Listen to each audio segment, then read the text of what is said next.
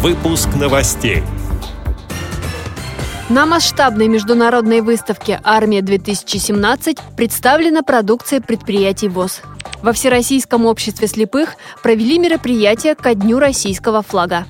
Незрячие и слабовидящие семейные пары Белгородской области приняли участие в конкурсе «Угадай мелодию». Сборная команда России вышла в финал чемпионата Европы по мини-футболу. Далее об этом подробнее в студии Анастасия Худякова. Здравствуйте!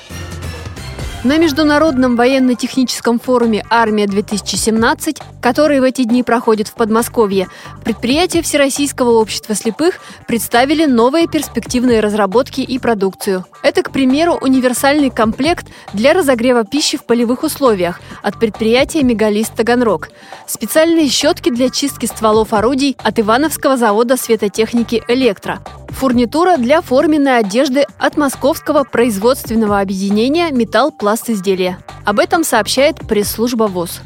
Президент Всероссийского общества слепых Александр Неумывакин принял участие в торжественной церемонии открытия форума.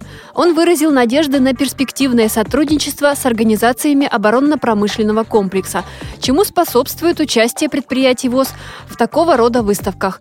Внимание Александра Неумывакина, отдавшего военной службе в танковых войсках и практической подготовке будущих офицеров много лет, вызвала масштабная выставка образцов современной военной техники и вооружения.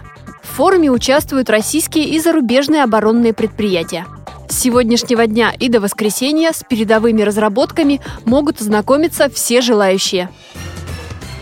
В клубе Симферопольского производственного объединения «Крымпласт» прошел концерт, посвященный Дню российского флага.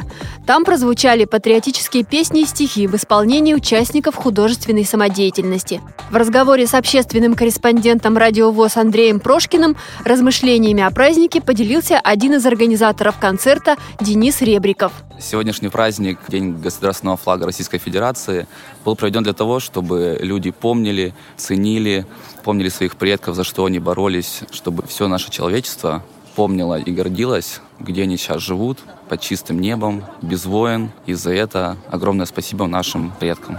День российского триколора утвержден в 1994 году и отмечается 22 августа. Традиционно к празднику готовят торжественные шествия, молодежные флешмобы. В Москве, например, прошел автопробег с российскими флагами по центральным улицам. Мероприятия весьма разнообразны. Региональные библиотеки для людей с инвалидностью по зрению также не остались в стороне. Так сотрудники Тульской областной спецбиблиотеки для слепых подготовили концерт и тематическую встречу об истории праздника.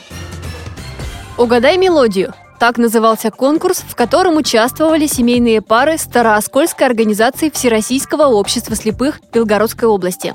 Чтобы взять главный приз, нужно было проявить музыкальную эрудицию. Причем награды получили не только конкурсанты, но и зрители, которые правильно угадывали прозвучавшие мелодии. Как сообщается на информационном портале города Старый Оскол, победу в супер-игре одержала семейная пара, которая меньше чем за минуту угадала все 10 заданных мелодий.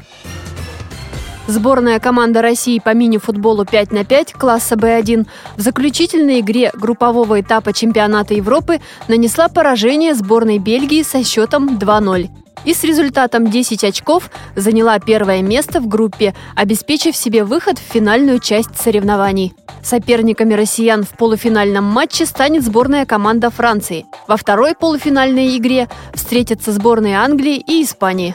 Эти и другие новости вы можете найти на сайте Радио ВОЗ. Мы будем рады рассказать о событиях в вашем регионе. Пишите нам по адресу новости собака ру. Всего доброго и до встречи!